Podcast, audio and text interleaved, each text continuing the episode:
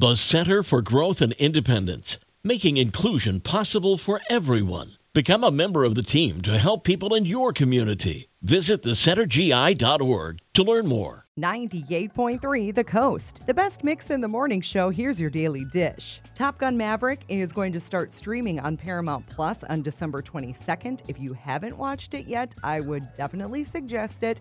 I will be watching it over and over and over again. Emmy, Tony, and Grammy winning entertainer Billy Porter will receive a star on the Hollywood Walk of Fame December 1st. The ceremony will be live streamed at walkoffame.com.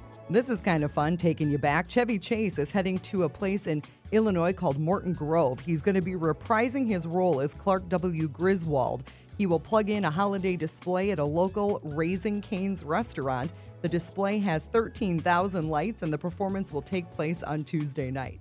And I think we've all been wondering how Wendy Williams is doing, and apparently the answer is she's doing quite well. The former talk show host who completed another stint in rehab last month appeared uh, Monday night at a Q&A held at the annual Circle of the Sisters event staged by her former radio station in New York City.